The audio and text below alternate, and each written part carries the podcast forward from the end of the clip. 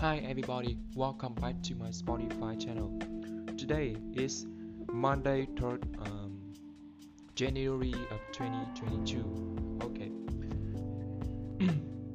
this morning I just read about some information randomly about the Prime Minister of Singapore, Lee Kuan Yew. Yeah.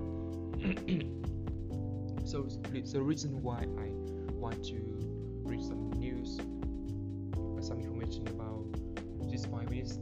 This prime minister is she he's used to talk he used to talk about that he's used to talk about Vietnam. He said that if there is a um, first position of Southeast Asia, it must be Vietnam because Vietnam has advantages of uh, geography, culture, history, location to be the top country in Southeast Asia. Not only that, uh, we often mention about Lee Kuan Yew as a very talented, but is one of the um, influential person of 20, uh, 21, 21st, 21st century. Why? Because they said that you know Singapore that it was that is just very tiny, the smallest countries in the world.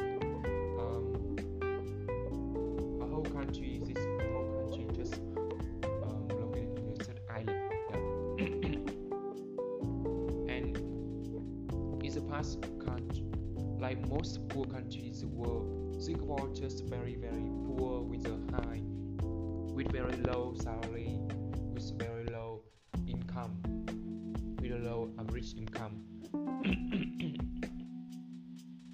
yeah. But Lee Kuan Yew also have very also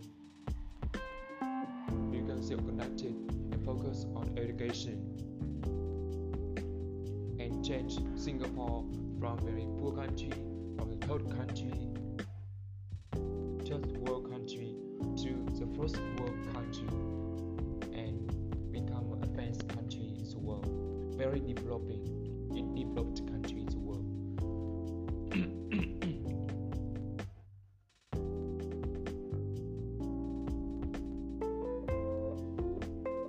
okay, I think uh, we can talk about him later. So now I have to stop and come back to my plans